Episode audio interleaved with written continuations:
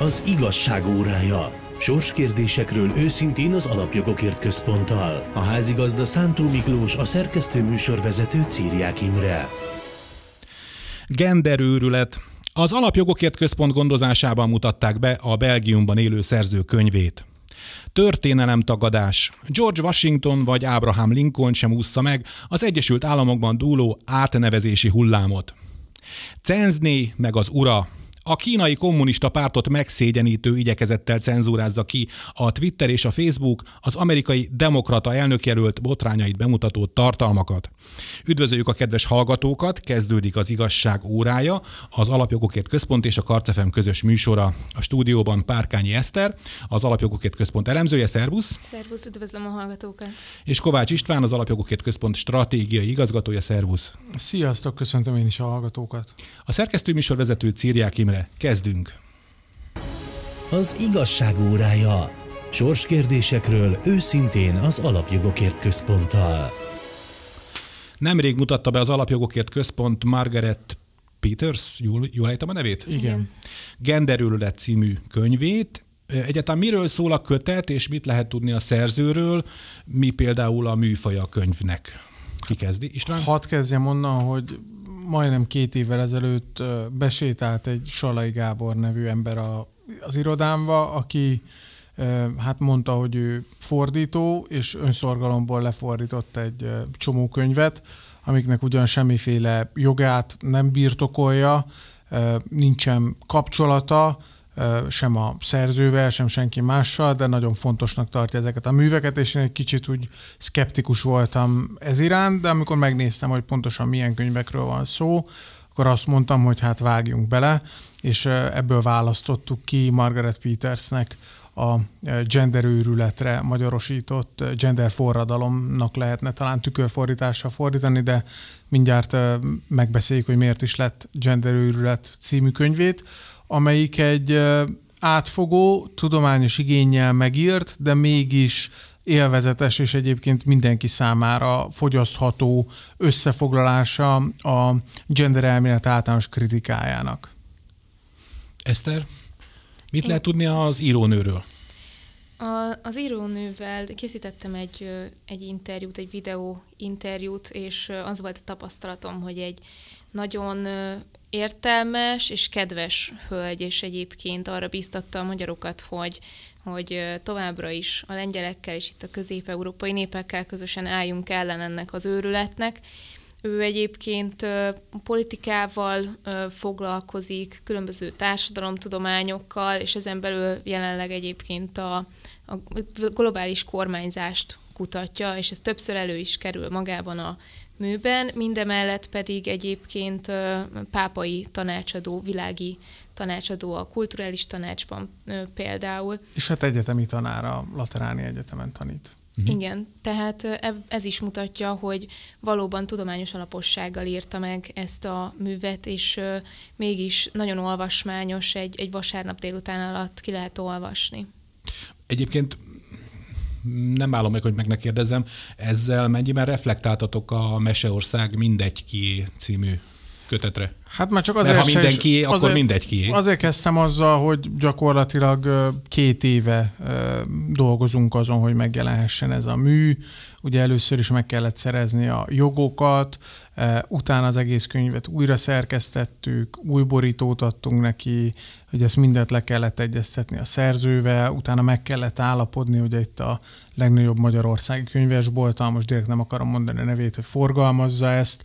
Ez egy nagyon hosszú procedúra volt, ami jóval azelőtt kezdődött, hogy felmerült volna, hogy Meseország most akkor pontosan kié is, de nekem már ekkor ott volt egyébként az asztalomon, és azóta is ott van a Hercegek és a kincs című gyerekmese, amelyikben két herceg elindul megkeresni a legnagyobb kincset, majd rájönnek a kalandozásaik során, hogy ők maguk egymásnak a Egy legnagyobb kincs, és a végén a plébános összeadja őket egy egyházi esküvő keretében, tehát már akkor azért tudtuk, hogy mi ellen harcolunk. Mondom, nekem ott van ez a könyv mindig az asztalomon, hogy emlékeztessen erre, úgyhogy a Meseországtól független volt, a jelenségtől, magától, hogy minden fronton zajlik az érzékenyítés a gender témában, attól a legkevésbé sem volt független.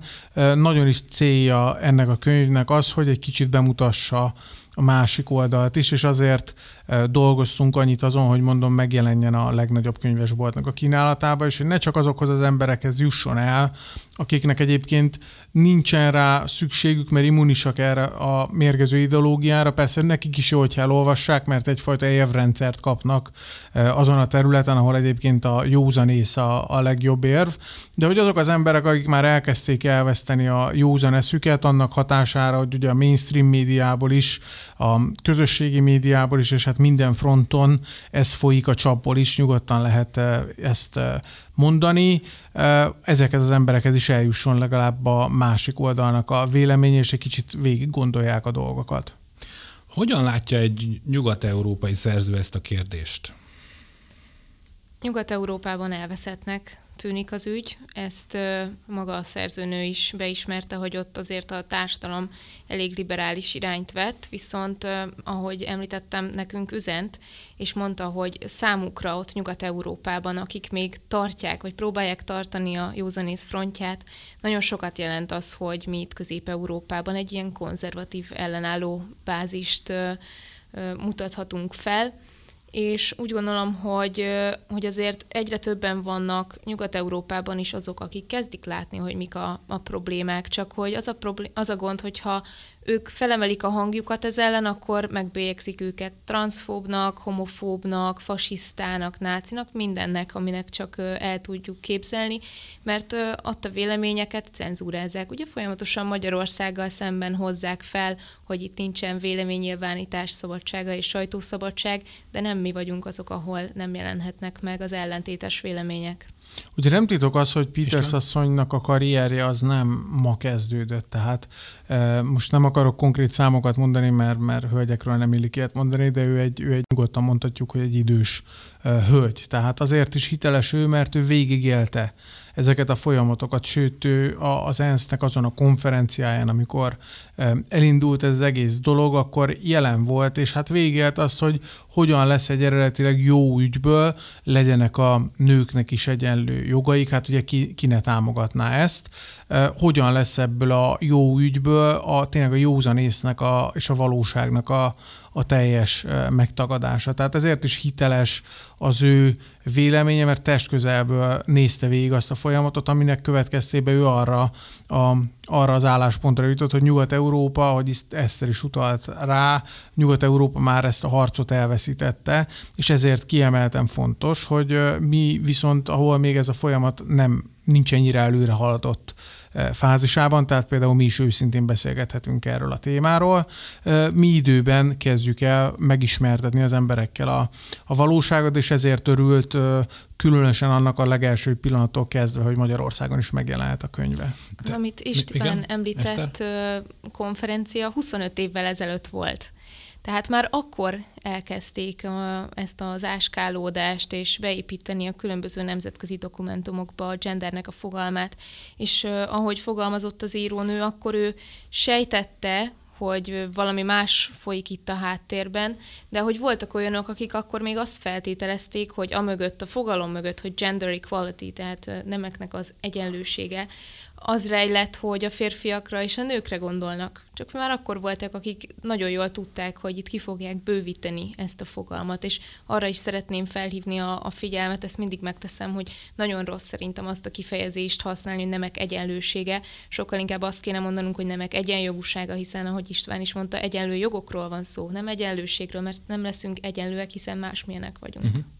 És de, ahogy István is mondta, hogyan jutottunk el odáig, hogy a, hogy a hogy a nemek egyenjogúságától eljutottunk oda, az a teljesen kicsavart szituációhoz, hogyha ha egy hát félmeztelen vagy még kevesebb ruhán magán tartó szerencsétlen vonaglik a színpadon, azt nekem meg kell tapsolnom. Hát Imre, hogyha én most elmesélném neked az egész folyamatot, akkor nem olvasnád végig a könyvet, én pedig mindenképpen bíztatnálak erre. Azért annyit hadd mondjak el, hogy ez így... Nem szeretem az összeesküvés elméleteket, Isten látja a lelkemet. viszont az egész folyamat, hogyha komplexitásában szemléljük, akkor, akkor túlságosan egybevágnak a dolgok ahhoz, hogy ez ne egy előre eltervezett folyamat legyen, és a szerzőnek is kimondva, kimondatlanul is ez az álláspontja, hogy itt tulajdonképpen egy globális kormányzásnak az előkészítése. Ezt akartam kérdezni, hogy hol a vége akkor? Globális kormányzásban. Ez már a vége? Ott vagyunk a, már? Ott még, vagyunk még, már? Még nem vagyunk ott, de ennek, a, ennek a, az előkészítéséhez egy kiváló eszköz maga ez, a, ez az ideológia. Ez, ez ugye nem egy, nem egy jogi kategória, ezt, ezt nagyon fontos látni. Ez egy, ez egy ideológia, ami a követői számára inkább olyan, mint egy vallás. Már csak abban az értelemben is, hogy egy józan eszű ember az látja a valóságot, és a tapasztalati tényekből indul ki. Persze a vallás az meg sokszor olyan dolgokkal foglalkozik, amit nem lehet feltétlenül megtapasztalni. Én római katolikusként azt vallom, hogy ugye szeplőtelen fogantatás az létezett, sohasem milyen tudós nem tudna engem ellenkezőjéről meggyőzni, és ez jól is van így, ez nem a tudománynak a tárgya. De az, amikor a való élet tapasztalait, tapasztalatait próbálja meg felül írni egy ilyenfajta ideológia, az ahhoz vezet, hogy a követőinek tényleg vakbuzgóságra van szükségük, hiszen a saját valóságukat, a saját maguk által megtapasztalt tényeket is meg kell tagadniuk. Hát ez a fajta buzgóság, ez csak a vallásra jellemző. Na de attól félek ez is olyan lesz, mint a kommunizmus, hogy építgetjük, építgetjük, aztán minden egyre rosszabb lesz. Tulajdonképpen ez egyfajta Eszter? kommunizmus. Ugyanis, hogyha kicseréljük a nőket és a férfiakat, vagy a heteroszexuálisokat és a homoszexuálisokat, mint elnyomó és elnyomott kategóriák, akkor megkapjuk a marxi osztályharcnak a képletét a burzsóáziával, hogyha kicseréljük, és a proletariátussal. A kulturális marxizmusnak a része tulajdonképpen a gender ideológia is, mert hogy... Akkor az ez a... már a lukácsizmus, bele lehet keverni azt is. Persze, hát az a végső cél, esztétik, hogy mindenféle... Hát a... ennek az eszmeiségnek Lukács György és az ő kitűnő tanítványai, mint például Heller Ágnes voltak a legfőbb képviselői Magyarországon, ez, ez tény. Igen, és az a végső cél, hogy ne legyen semmiféle különbözőség, ne legyenek osztályok, ne legyenek nemek, ne legyenek különböző ö, szexuális orientációk, vagyis hát, hogy ne ezzel foglalkozzanak az emberek, hanem úgymond teljes egyenlőség legyen. De azért ö, nagyon veszélyes... De akkor mi lesz a végén? Az emberiség egy nagy tömeges orgiában egyesül, vagy micsoda? Vagy igen, egy globális kormány alatt. Egy globális kormányzásban nekem ezt úgy foglalta össze, ugye zajlik a megafon képzés, amiről beszélgettünk már itt a rádióban is, és ma már a harmadik csoport indult el, és múlt héten beszélgettem egy sráccal, aki egy vidéki városból jött, Borsodból, és nagyon-nagyon jól látta a dolgokat, és azt mondta, hogy olyan fajta ideológia ez, amelyik azt várja tőled, hogy teljesen vetkőzz le, és menjél ki a hidegbe. És amikor már nagyon-nagyon fázol, már tényleg majdnem megfagysz, és gyakorlatilag bármit elfogadnál, akkor azt mondja, hogy ja, hát én mondtam, hogy dobd el az összes ruhádat, most tessék, adok neked egy újat, és akkor már tényleg bármit felvenne az ember. Tehát annyira lerombolták az embereknek azt a természetes igényét, ami hát szerintem az embernek ter- teremtett lény mi voltából fakad, hogy szüksége van mindig valamilyen felsőbb autoritásra. Ugye egy olyan morális kódra, ami megmondja, hogy mi a jó és mi a rossz. És ideális esetben ezt az emberek a történelem során mindig odafentről várták, nem pedig hát azok voltak mindig a legvészteresebb korszakok, amikor valaki a földön kiáltotta ki magát ilyen felsőbb autoritásnak, mint aki majd megmondja, hogy mi a jó és mi a rossz, és annyira megfosztották az embereket ettől a természetes igényüktől. Ugye máshol sem szólt az, el, az elmúlt évtized a, évtizedek a, fej, a fejlett világban, mint hogy hát a keresztény hagyományokat, a keresztény emberképet, a keresztény vallást, azt ott gyalázták és rombolták, ahogy lehetett. De mivel kiölték az emberekből a kereszténységet, viszont nekik szükségük van valami fajta ö, ö, ilyen általános szabálykönyvre, ami ugye az élet minden területére kiterjedő tanításokat fogalmaz meg, mint egy vallás. Csak a vallások képesek erre. Nézzük meg akár a muszlimokat, akár a zsidókat, de a világ már bármely pontjára mehetnénk. Az embereknek mindenhol szükségük van egy ilyen általános szabálykönyvre, és akkor kínálnak nekik ilyen, ilyen pótmegoldásokat, mint például a gender ideológia, ami ugyan mentes a szakralitástól, tehát egy, egy szakralitás nélküli vallást hoz létre, tulajdonképpen bálványimádás, de, de, de ezzel töltik be azt, a, azt az űrt az emberek életében, ami, ami, ami minden emberben megvan, aki elvesztette a, a hitét, a kötődését, az identitását. A jó emberkedés vallás, a pé cé kultúra és a gender ideológia. De nem lehet mindenki jó ember, vagy legalábbis ez így... Hogy nem, mi nem vagyunk jó emberek, mert mi ezt nem fogadjuk el, ezt a valláspótlékot. Szerintük mi nem vagyunk jó emberek. Jó kulturális, ott van a Part című film például, hogy a megvalósult paradicsom, csak hát, hogy emberek vagyunk, vannak bizonyos vágyaink, és nem lehet, nem lehet két emberi ugyanaz a nő például. Ugye, vagy, vagy hogy ugye mindennek ára van, tehát a, a, a, a korlátlan jólétnek is ára van. Ez így... Hát igen, amíg, amíg ugye mi úgy gondolunk a teremtett világra, mint ami hát teremtett mi voltánál fogva, áteredő bűntől fogva, ugye hát tökéletlen. És az embernek nem dolga az, hogy tökéletes világot teremtsen, az majd, hogyha eljön Krisztus királysága, az majd tökéletes lesz. Addig meg, addig meg tulajdonképpen csak törekedni tudunk arra a, a, a jóra, hogy ennek hát legalább valami fajta nyomait a, a jónak be tudjuk hozni a társadalmunkba, de ezzel teljesen ellentétben áll ez a fajta, hát jakubinus vérmérséklet és szemlélet, akik ugye a földön akarják megvalósítani a, a, a tökéletes társadalmat, és azt mondják, hogy társadalmi mérnökösködéssel ezt az ember igenis el tudja itt érni. Ennek még soha nem lett jó vége. Ennek soha nem lett jó vége. Ugye itt a jakubinusokig szoktunk visszamenni, de hát lehetne visszamenni, ugye hát a klasszikus Thomas Mann idézettel, ugye hát a, a múltnak a kútja az feneketlen, de lehetne ugye itt, a, hogyha a jakubinusokon tovább megyünk, vagy közelebb a jelenhez, hát a, a fasiszták, a, a kommunisták, az összes elnyomó ideológia, az végül is ugyanebből indult ki, hogy van azt egy hiszem... szűk csoport a társadalmon belül, aki tudja az igazságot, és ezt megpróbálja ráerőltetni a többségre a józan esze, józan akarata ellenére. Azt hiszem, hogy Platónnak is volt egy ilyen próbálkozása, ha jól emlékszem, ő volt az valamelyik görög filozófus, de talán ő volt az, aki a, a Szürakúza ugye diktátorának, vagy hogy is hívták akkor, mindegy, annak a tanácsadója volt. A dolog úgy végződött, hogy, hogy elűzték. Aztán még egyszer megpróbálta, akkor már is adták rabszolgának, és a, és a követőinek kellett őt kimenteni. Neki is volt egy, egy elmélete, hogy hát, ma is tulajdonképpen tanuljuk az ideális államról. Ö, önök az igazság óráját hallgatják a Karc ef emen, rövid szünet után folytatjuk.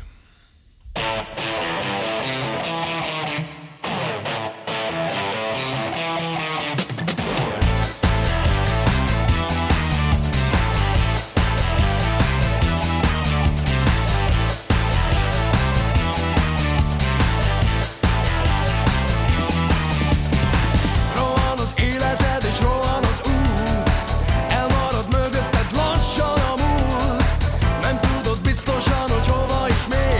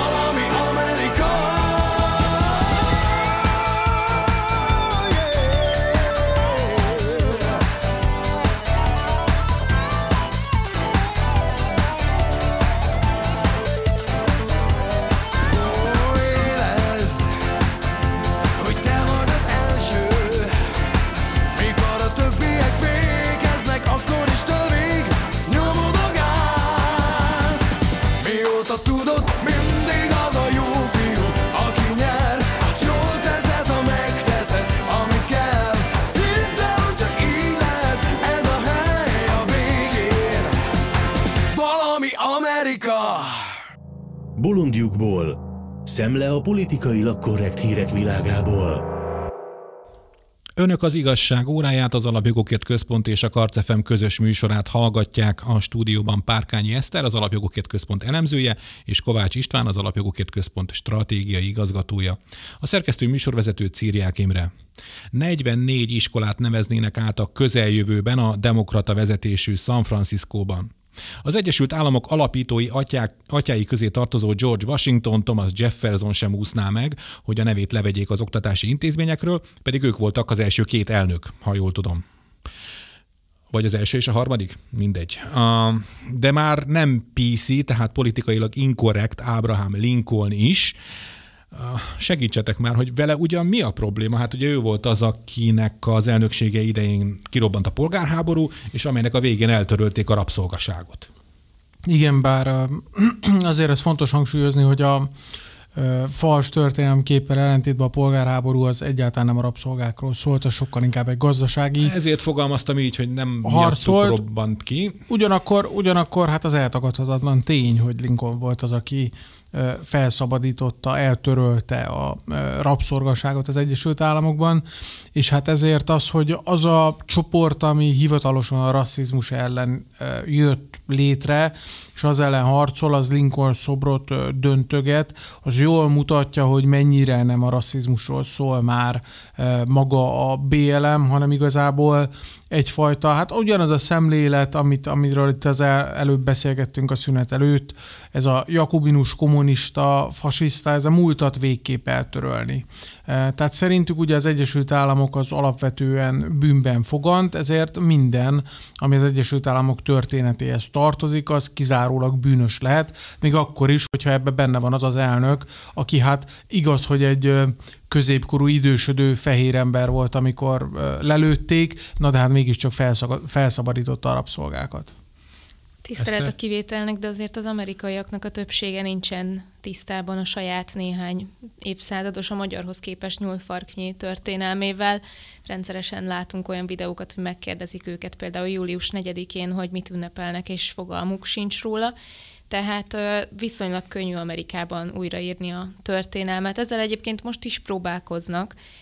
Azt hiszem, a New York Times-ban jött le először az az ezerhatszáztizenkilenc projekt nevű kezdeményezés, amit feketék írtak, és egy könyv, amiből szeretnének filmet is csinálni, és azt állítják, hogy Amerika történelme valójában akkor kezdődött, amikor az első rabszolgaszállító hajók megérkeztek oda, és hogy valójában a feketék építették fel Amerikát. Ezt, ezt próbálják Így próbálják átírni a történelmet, és hát láthattuk, hogy milyen, milyen őrület van május óta az amerikai Egyesült Államokban, hogy ledöntöttek egy Lincoln szobrot, azzal, arra hivatkozva, hogy a szobor csoportban feketék térdelnek Lincolnnak a lábánál. Mindössze azt felejtették el megemlíteni, hogy, hogy ezt a szobrot közadalkozásból emeltették, éppen a felszabadított fekete rabszolgák is külön kérték, hogy ilyen legyen ez a szobor, mert hogy hálával tartoz, tartoznak Lincolnnak, ezt is teljesen figyelmen kívül tudják hagyni. Nem érdekli őket, hogy mi, hogy volt valójában, hanem hogy hogyan tudják most átírni a történelmet. Na de kik lehetnek az új névadók? Ugye szándékosan nem keresztelőt mondtam, mert, mert ugye már az sem politikailag korrekt, azaz politikailag inkorrekt. Hát majd biztos felállítanak valami... Legfőbb lény, vagy, vagy nem, vagy nem, nem tudom. Szerintem felállítanak valami jó kis politikai Lenin. bizottságot, amelyik majd kiválasztja a megfelelő szempontok alapján, hogy kiről kell elnevezni, de hát azért ez a, ez a csak hangsúlyozni szeretném, hogy ez a mindent átnevezünk, mindent a saját képünkre formálunk, ez a, ez a kommunistáknak a A, a sajátja volt, de hát még egyszer a jakobinusokkal indult az egész. Csak engedjétek meg, mert annyira ide kínálkozik. A múltat végképp eltörölni, rabszolgahad, indulj velünk, a föld fog sarkából kidőlni, semmik vagyunk, s minden leszünk. Ez a bé el em, nem? Ez, a, ez, ez, ez gyakorlatilag, tehát hogy, hogy ennél jobban szerintem nem írja le semmi. Ugye ez a kedves hallgatók biztos felismerték, az Internacionáléból volt néhány sor, amit még néhány évvel ezelőtt az egész Magyar Szocialista Párt lelkesen énekelt Lendvai Jödikóstól, meg Gordonostól, Gyurcsány Ferencestől, meg még lehetne uh, sorolni. Hát, hát ennél ö, ö, jobb indikátorát annak, mint hogy ugyanarról az ideológiáról beszélünk, szerintem keresve se találnánk. De ez Amerika. Hát, hát hogy, hogy pont, kerül ide az Internacionálé? Hát ugye, ugye ez a legveszélyesebb dolog. Én még pont a Covid előtt voltam kint februárban az Egyesült Államokban a legnagyobb ilyen konzervatív konferencián, esemény sorozaton, nem tudom, ez a szípek elnevezésű. Beszéltetek róla itt, itt, itt beszéltünk a műsorban is róla. És annak, lett volna ennek egy Magyarországi így van, lett volna, amit mi ha... szerveztünk volna, csak igen, elmaradt a, hmm. emiatt a nyomorult járvány miatt. De, de pont az volt a témája, ez egy több napos, tehát négy napos esemény volt, és pont az volt a, a témája, hogy a Amerika a szocializmus ellen. És arról volt konszenzus nagyjából, hogy amerikai generációk nőttek fel úgy, hogy ugye indoktrinálták őket, tudták, hogy a szocializmus az rossz. Lehet, hogy nem voltak pontosan tisztában vele, hogy, hogy Nem, nem tudták volna szofisztikáltan kifejteni, hogy, hogy ez miért rossz, de azt tudták, hogy a szocializmus rossz. És most... Na de mi meg ugye, a bőrünkön éreztük, mi, hogy ez rossz. Nekünk, nekünk minket nem kell, nem kell erre, hogy mondjam, külön nevelni, meg külön felvilágosítani, mert mi a saját bőrünkből tudjuk, hogyha más nem, akkor a szüleink, nagyszüleink példájából mindenki tudhatja, hogy a szocializmus az rossz. De pont azért, mert Amerikában a szülők, nagyszülők nem tudják megtanítani a gyerekeket, ezért tudnak most beszélni, szivárogni ezek a marxista gondolatok, ugye modern köntösbe bújtatva, bár ugye Bernie Sandersonnek a legemblematikusabb figurája az, hogy hát ő mennyire modern, az azért az életkorából is kitűnik, de hát nagyon sok fiatal támogatja ezeket a gondolatokat Amerikában, azért egyébként, mert a, a, az amerikai álom, tehát az, hogy ugye a ha keményen dolgozol, akkor jobban fogsz élni, mint a szüleid, tudsz mindenképpen előrelépni egyet, teljesen mindegy, hogy te honnan indulsz, lehetsz egy csóró bevándorló is, lehetsz egy középosztálybeli, lehetsz felső középosztályban, hogyha te keményen végig dolgozod az életedet, akkor te jobban fogsz élni, mint a szüleid, ez volt az amerikai álom, erre épült az amerikai társadalom, ez mára nincsen. Ugye a, teljesen átrendeződtek a, a vagyoni viszonyok is, a középosztály ez folyamatosan deklasszálódott. Ennek az okairól érdemes lenne egyszer hosszabban beszélni, de, de ugye Trump tulajdonképpen ezt ígérte, hogy ezt az amerikai álmot helyreállítja, és a fiatal generációba, aki ezt a saját bőrén tapasztalja meg, hogy hát már nem olyan lehetőségeik vannak, mint mondjuk a szüleiknek voltak, vagy a nagyszüleiknek, van egy hihetetlenül nagy ö, csalódottság, elkeseredettség, elégedetlenség. És ez kétféleképpen csapódik le. Az egyik az maga a Trump jelenség, aki ugye azt mondta, hogy hát az egész politikai elit bűnös volt abban, hogy idáig jutottunk. Én, aki a politikai eliten kívülről jövök, ö, utat tudok nektek mutatni. Ezek az emberek, akik ezt elhitték, ők szavaztak Trumpra, és egy másik része, akinek Trump valamilyen okból antipatikus, kimosták az agyát azzal, hogy a Trump rasszista, meg amúgy is ilyen... Hát vagy ennek a rendszernek a hason, haszonélvezője, mert vannak ennek a globalista rendszernek a működtetői között megtaláltak az amerikaiak is. Egyértelműen van haszonélvezője. A szilíciumvölgy például. Ez, ez, ez, ez világos, de azok, akik most kint fosztogatnak az utcán, ők nem, a, nem ennek a rendszernek a haszonélvezői voltak, ők meg, ők meg a, a, a kárvallottaknak, hogy mondjam, az a része, akik meg, a, akik meg sajnos a szocialista ideológiára vevők, hát ez a utcai fosszogatás, raboljuk ki a boltokat, vegyük el a gazdagoktól, amiért megdolgoztak, fosszunk ki ugye, hát családokat gyakorlatilag, és fenyegessük őket halállal, ez, ez, a, ez a szocialista csőcseléknek a, a, a sajátja. Tehát, és ugye ezt, ezt ideológiát is tesz mögé a, a, az antifa mozgalom, azt mondják, hogy hát ez nem lopás, hiszen maga a tulajdon is, hát ugye az, az csak helyreállítják a természetes rendet, mert hát itt nincsen magántulajdon, ugye ők tagadják a magántulajdont.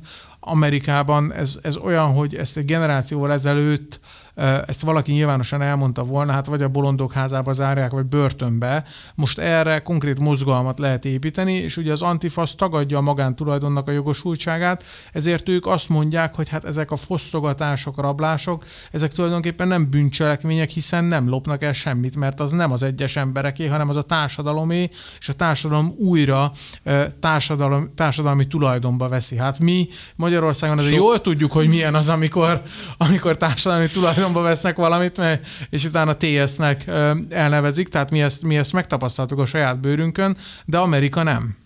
És az Eszter? A helyzet, hogy nagyon sok csalódott amerikainak el tudták adni, és fogyaszthatóvá tudták tenni ezt a kommunizmus light-ot. De vannak, akik... Hát ez már nem light. Hát magukat, magukat az ötleteket, de azért, azért vannak, akik még ellenállnak el ennek. Most így a választásra készülődve, én szoktam nézni YouTube-on olyan videókat, amiben volt demokrata szavazók, elmondják, hogy hogyan, miért csalódottak, és miért fognak most Trumpra szavazni, hogyha nem is lesznek örök életükre republikánus szavazók, és ezen ad nekem valami, valamilyen fajta reményt, és van, aki azt mondja, hogy igazából attól fél, hogy egyetlen választásra vannak a szocializmustól, hogy megvalósuljon Amerikában, abban az országban, ami a leginkább küzdött a, a kommunisták ellen. És azt kell mondjam, hogy, hogy a mai nap legjobb híre számomra az volt, amikor láttam, hogy fifty cent, az amerikai rapper, akik ugye feleségével, Beyoncéval együtt többször kiálltak a demokraták mellett, és Trump ellen felszólaltak, ma bejelentette, hogy Trumpra fog szavazni, mert meghallotta, hogy ha Biden nyeri meg a választást, akkor hatvankét százalékot kell majd adóznia, és mondta, hogy hát erről szó sem lehet. Úgyhogy kíváncsi leszek, hogy ez... emberarcú kommunizmus. És ugye, ugye tévedésben, tévedésben esünk, tehát senki nem azt állítja, hogy Joe Biden kommunista lenne, vagy szocialista lenne, nem. Joe Biden nagyon is részese annak a establishmentnek, annak a rendszernek, aki haszonélvezője volt az Egyesült Államokban az elmúlt évtizedekben, annak a e, birodalmi létnek, e, aminek a költségét azt megfizettették a középosztálya, viszont a hasznait nem látta a középosztály, és ezért folyamatosan lejjebb csúszott. Tehát Joe Biden azért egy nagy bluff, nem csak azért egy nagy blöff, mert egy lassan magatehetetlen demensöreg ember. Ugye itt az elnökjelölti vitában mutatott rá Trump, hogy hát azt se tudja, hogy melyik egyetemre jár, de ha valaki megnézi, hogy mennyi sületlenséget hordott már össze, akkor, akkor megbizonyosodik arról, hogy én egyáltalán nem túlzok most. De nem csak ezért egy nagy blöff, hanem azért is, mert ő próbálja eladni, hogy majd egy igazságosabb társadalmat épít, és ugye ő kokettál most a szocialistákkal, úgy, hogy egyébként ő nagyon is részese volt annak a politikai elitnek, akinek következtében az ország most ott tart, ahol. Ugyanezzel a témával folytatjuk. Ellenkérelem a józanész jegyében. És igen, még mindig az, el, az amerikai elnökválasztásnál tartunk, ahogy azt a, a műsor elején mondtam, példátlan módon kínai vagy észak-koreai kommunisták módszereit idézve cenzúrázza a Joe Biden botrányáról szóló írásokat, videókat, egy szóval tartalmakat a Facebook és a Twitter. Hát nem, nem Kínában van, vagy, vagy, vagy, vagy Észak-Koreában, vagy akármilyen más diktátoroknál van az, hogy lekapcsolják az internetet, nem? Nem ott szokás? Hát teljesen egyértelmű, hogy mára bizonyosságot nyert, hogy alapvető tévedés volt az, amikor arról beszéltek, hogy majd az internet elhozza az igazi információs szabadságot, mert majd mindenki szabadon hozzáférhet azokhoz a tartalmakhoz, amiket az állam, a gonosz állam ugye elrejt előle. Hát most ennek a... Mi titkolja az ufókat, meg minden pont, mást. Pontosan. Hát, hogyha az ufókat nem is titkolják el, azt azért mindenhol megpróbálják eltüntetni, hogy Joe Bidennek van egy fia, aki hát Ukrajnában ugye a, a, az egyik legnagyobb gázcégnek a e, vezető testületébe ült be. Igazgatóságába. És ült tulajdonképpen be. Azért ültették oda, hogy az amerikai érdekeket képviselje, és eddig a sztori, azt mondanám, hogy amerikai szempontból hát teljesen jó. Mármint, hogyha én ukrán lennék, akkor, akkor nyilvánvalóan nem örülnék neki, de igen. Ukrajnában ugye kétfajta kormány van, az egyikben amerikaiul beszélnek, a másikban oroszul, és attól függ, hogy éppen melyik hatalom a, a érvényesíti jobban a befolyását. Tehát eddig rendben is lenne a sztori, na de hát ez az ember olyan pénzeket rakott el, teljesen jogosulatlanul, ami nyilvánvalóvá teszi, hogy itt a Biden család egy nemzetközi korrupciós hálózat részeként működött, és hát ráadásul ugye a hírek szerint a, erről a bizonyos Hunter Bidenről, aki ugye Joe Bidennek a fia, van egy olyan videó is, ahol ő hát bedrogozva szexel valami prostituáltal. Borkai. Azt, azt mi, ezt mi pontosan tudjuk, hogy ennek a... Kiskorú kínai. Kiskorú, kiskorú. Kiskorú is ráadásul? Hát a hírek szerint még senki nem látta ezt a videót, aki, aki hitelesen tudna róla beszélni. Nekem hát még van az két a... hét. Így van, nekem az a benyomásom, hogy mint ahogy a Borkai ügyet is, igen, ezt is a kampányhajrába fogják robbantani, és hogyha valaki, akkor mi Magyarországon tudjuk, hogy egy ilyen videó mennyit tud változtatni a közhangulaton egyik percről a másikra. Ö, bocsánat, Eszter, mindjárt, csak ugye nem csak erről van szó, nyilván van ez a, ez a, ez a bulvár elem benne az egészben, de ugye eddig Biden tagadta azt, hogy, hogy ő ebben az ügyben bármiféle, bármiféle részese lett volna ennek az ügynek, és ugye a laptopon van egy köszönő e-mail, ahol az egyik orosz oligarcha megköszöni Hunter fia, vagy a Biden fiának, hogy bemutatta őt az alelnöknek, mert ugye az édesapa az hivatalban lévő alelnök volt, és ugye volt ellene egy ilyen eljárásszerűség, ami ugye azzal vádolták meg, hogy ugye kiszivárgott hangfelvételek szerint az ukrán főügyészt is kirúgatta, amikor az elkezdett volna a fia korrupciós ügyei ellen nyomozni. Uh, igen, és amit, amit már István is említett, és te is, az a pay for play, ugye, hogy fizessenek azért, hogy tudjanak úgymond játszani, a gazdaságba előnyöket elérni, és ez egy nagyon komoly nagyon komoly ügy. Szerintem fel van építve, tehát hogy nyilván, mint a Borkai ügynél, itt is majd szépen jönnek az információk, és mivel van benne pénz, szex és drogok, ezért ilyen bulváros, nyilvánvalóan nagyon jól eladható lesz, és igen, el fog jutni az amerikai háztartások legalábbis többségébe, bár nem a de mainstream hát... médiának köszönhetően, mert ők nagyon lapítanak az ügyben, és az szerintem a A legnagyobb bizonyíték arra, hogy itt, itt valóban komoly dolgokról van szó, hogy Biden még nem cáfolta, nem is erősítette meg. Valószínűleg ez azt jelenti, hogy nagyon komoly bizonyítékok vannak most a New York Post, illetve Rudy Giuliani birtokában, és amikor egy, egy azt hiszem C B S-es, tehát egyáltalán nem republikánus újságíró megkérdezte őt, hogy mi a véleménye erről, akkor nagyon-nagyon komolyan visszavágott, ami szerintem szokatlan Bidentől. Hogyha mm. Trumptól ez nem is lenne az, mert ő az újságírókat kemény kézzel kezeli, de, de Bidentől nem ezt szoktuk meg. És föl a... kell nőni Trumphoz. Hát általában nem kap ilyen kérdéseket, hanem P R persze. interjút csinálnak vele. Itt a volt egy-két párhuzamos interjú, ugye volt egy... Igen, a... hát az valami egészen félelmetes volt, ugye csak a kedves hallgatók... Trump kapta a kemény kérdéseket. Igen. A, a, a Biden, Biden meg gyakorlatilag meg... Egy, egy P R, egy kampányinterjút csináltak nem vele. Nem kérdeztek rá erre az ügyre. És... Valószínűleg nem volt leírva a súgógépén, mert ugye már azt is mondták, hogy, hogy súgógépről olvassa fel az interjúra a válaszokat, mert hogy annyira nincs már szellemileg a képességei birtokában, illetve a fülére mondanak dolgokat. Fölolvasta a feliratokat is, amit neki igen, nem kellett volna, tehát igen, felirat, stb. stb. Hát ugye, az instrukciókat. Ugye a, gyakorlatilag a eddigi egyetlen elnökjelölti vitában a Trump stáb az azt kezdeményezte, hogy a két részvevőnek, hát nézzék már át a, a fülét, hogy nincs-e benne ugye olyan segédeszköz, amivel hát helyette lehet tulajdonképpen válaszolni a kérdésekre, és ebben nem mentek bele a Bidenék, ami teljesen egyértelművé teszi, hogy ő nem a saját gondolatait mondja el, és hát egy vitában ugye pont azt számítana, hogy ki hogyan tud élesben reagálni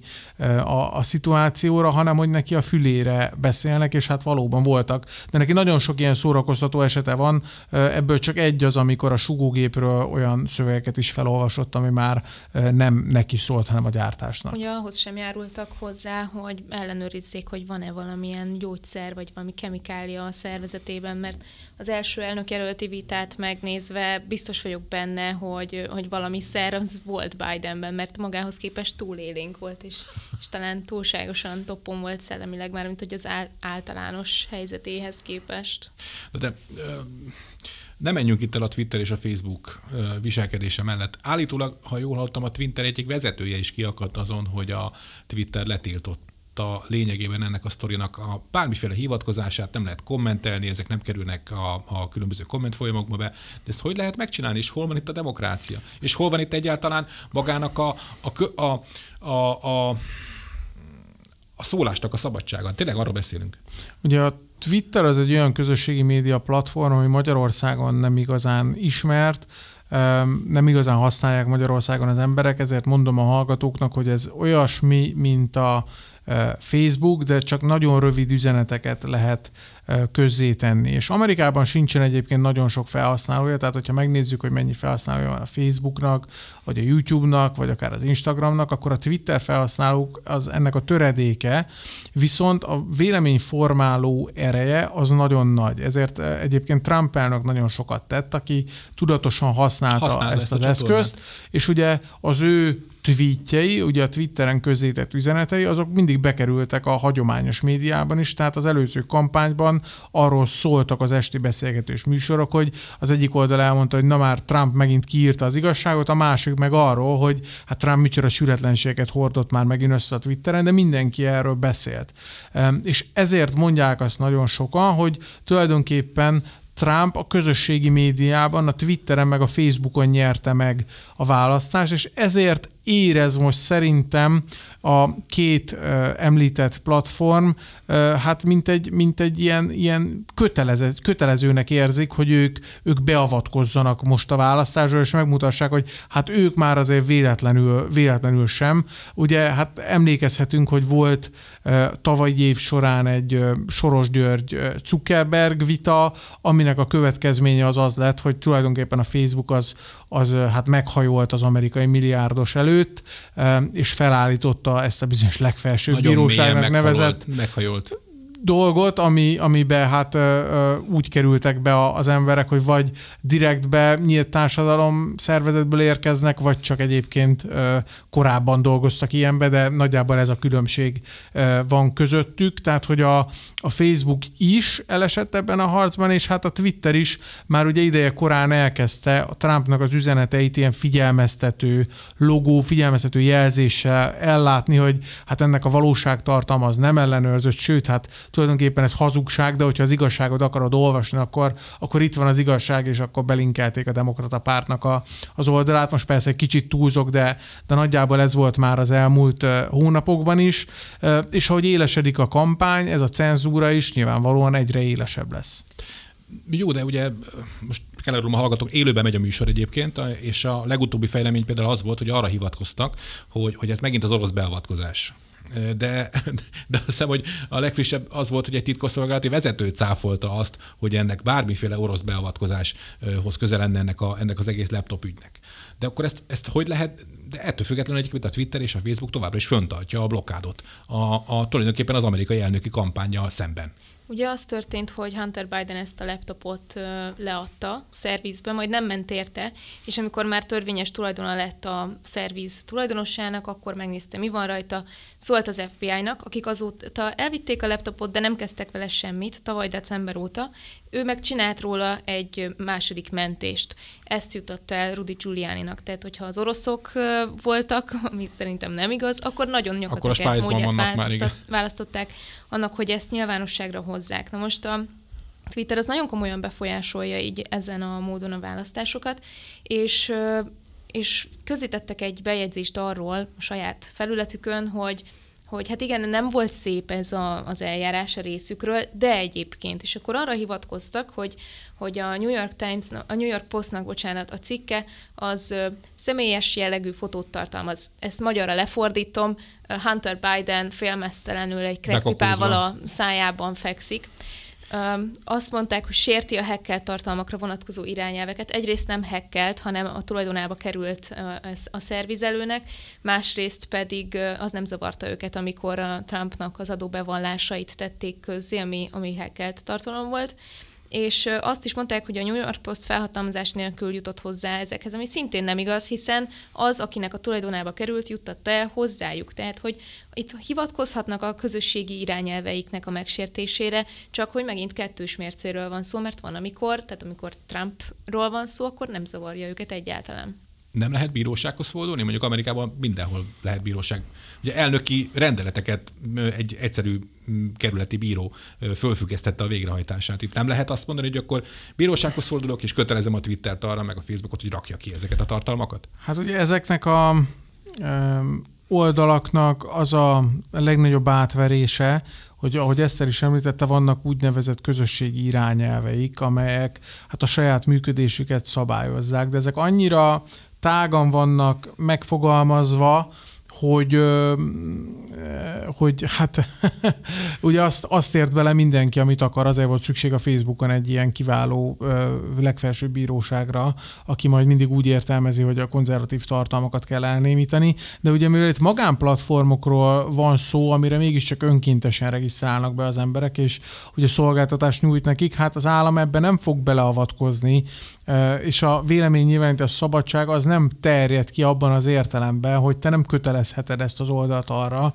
hogy tegye közzé a, a, a te véleményedet. Szenátusi meghallgatás volt már az ügyükben, tehát mind a Twitternek, mind a Facebooknak az ügyével, tehát azért nem lennék én olyan, olyan optimista a helyükben. Igen. Hogyha mondjuk a Trump nyer, akkor ennek nem lesz meg a böjtje. Hát az a durva, hogy nem, nem csak hogyha, hogyha, hogyha Trump nyer, hanem pont ezen a neomarxista vonalon nagyon hangosak az olyan hangok, amelyik azt mondják, hogy ezek túl nagy hatalomra tettek szert ezek a cégek, és fel kell őket darabolni.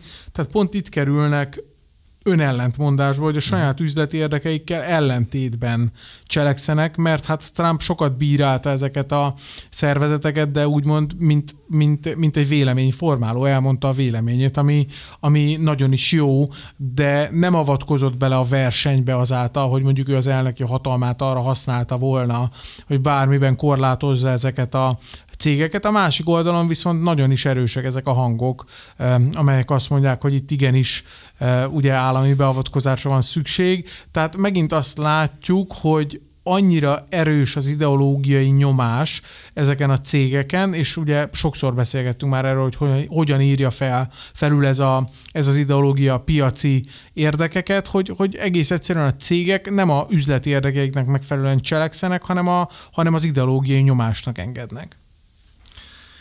Ennyi fért ma az Igazság órájába, az Alapjogokért Központ és a Karc ef em közös műsorába Párkányi Eszternek, az Alapjogokért Központ elemzőjének és Kovács Istvánnak, az Alapjogokért Központ stratégiai igazgatójának. Köszönjük, hogy itt voltak, itt voltatok velünk. Köszönjük szépen, Köszönjük. És hajrá, Fradi! Búcsúzik a szerkesztő műsorvezető Czirják Imre, és várjuk Önöket egy hét múlva a viszonthallásra.